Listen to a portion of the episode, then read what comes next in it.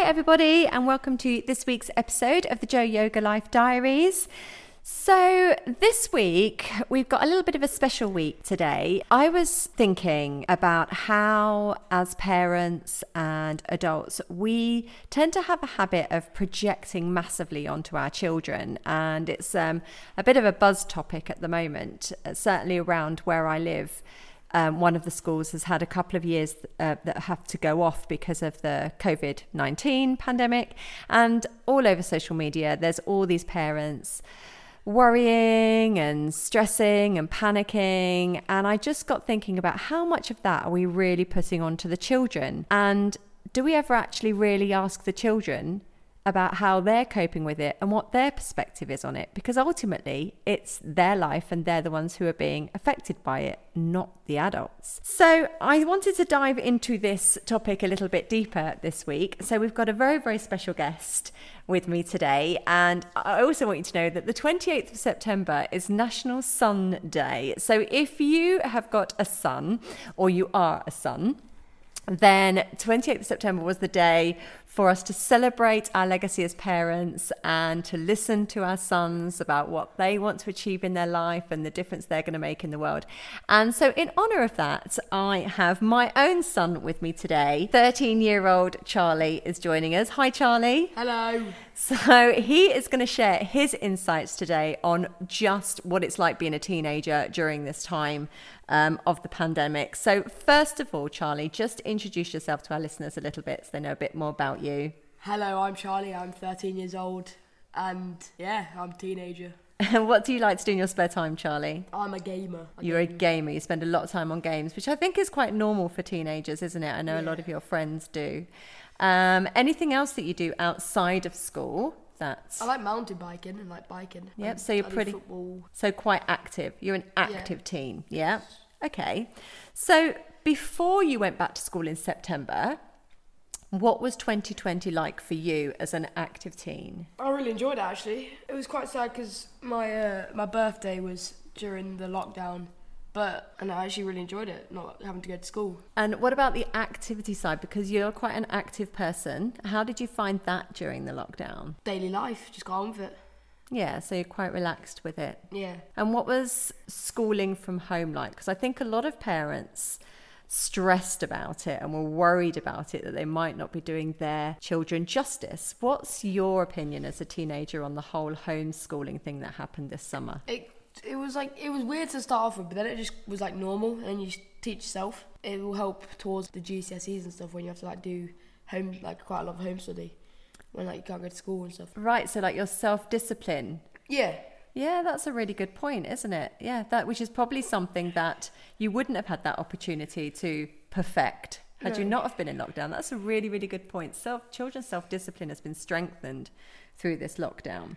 Um, and so now that you've gone back to school and it's a little bit different, what do you think to it? How are you finding it? I would much rather work from home, but it's it's all right. It's just you have to put your book on like an exchange table so that they can see it. It's a lot. It's and you can't like get up out of your seat, so you can't do like moving around activities. But It is what it is. You're right. You're right. One thing that I had highlighted to me recently was that because you can't get out of your seat and because the teachers can't come and stand by you and help you, if you have a problem in class and you need a question answering, it's now more of a public thing rather than it used to be a private yeah. thing. So how do you manage that? What's what's going on with that? you kind of have to say it, and I mean nobody's really judge you for what it is, so it doesn't. It doesn't. It's not really that big of a deal if it's Well, public, that's cool. or or you just speak to them privately like, after lesson. Yeah. Gosh, no, teenagers are far more relaxed about things than I think us us parents are. do you know what you want to do? I know I'm your mum, so we've had this chat before, but for the sake of our listeners, do you know what you want to do when you leave school? No. I kind of want to be like a streamer, but that's like a side thing. So Uh-huh. I need to just work towards that. I think when you're 13, it's difficult to know what you want to be when you grow up. You know, I'm 44 and I think I'm still trying to work out what I'm going to do when I grow up. But on the side of that, and I know there's a lot of people stressing about education being damaged, etc. What do you think that your education at the moment is really is having any derogatory effect on what you do when no, you're older? kind of no, not really. No. Because if you want to do something, you work extra hard to do that, and you do like some learning outside of school for what you really want to do instead of just doing it all in school. Probably look into some stuff. If you want to be like in the RAF, you probably do like cadets outside of school. There's loads of different options to get what you want, to learn what you want. That is so true. That is so true. Yes. Yeah. If there's something you really want to do, you go and find it, don't you? You go and search for it. I suppose ultimately, yeah, school is about, you know, the passing the exams and the exams aren't always everything. And they only teach you stuff that's that you need to know, not stuff that like, you want to know. Very interesting. Um, you're in a little bit of a situation at your school because you start your GCSEs a little bit earlier. So as you've Yeah. gone back, I'm sure you don't mind me sharing with the listeners that, um, yeah, even at, in year nine, you've now started to do your GCSEs and you've Yeah. started to do your options. So that's a really good thing for you that you can now focus on the subjects that you want to do, that you want Yeah. to take, and you're finding that Apart from like the sciences, because like I have to wait till year ten to choose if I want to do triple or double, and I want to do double because I'm not very good at sciences. so that's just one more year. Yeah, just we're hoping we're hoping it's a year aren't we yeah, Um, hopefully. That you get a whole year at school. I mean, I wouldn't mind not getting a whole year at school. i know. I know. You have found the whole lockdown. Yeah quite. You've just sort of dealt with it. Do your friends feel similar to, to this? I mean it, what's sort of the general mean, consensus with your friends about how I mean, I feel been? like like being they all probably much preferred homeschool, but it was just like being able to like see them. Yeah. yeah. I wasn't allowed to go like see my mates until we were actually like outside, and that that was probably the hardest thing about all of it. But then I just talked to them like when I was playing like on PlayStation and on PC. It got easier. You said this like if it was like 20 years ago, it'll be a much different thing because you don't have like games like con- game consoles, phones. It probably would have been a lot more boring back then, but it's could be easier with it now with all the technology now. That is, yeah, very, very true. You was connected all the time to your friends, weren't Yeah. you? Yeah. So I think a lot of thank you for ha- being so honest and having such an honest chat. And I think a lot of the takeaway is that actually the anxiety and the stress that us parents feel is from our own projection of what's going on.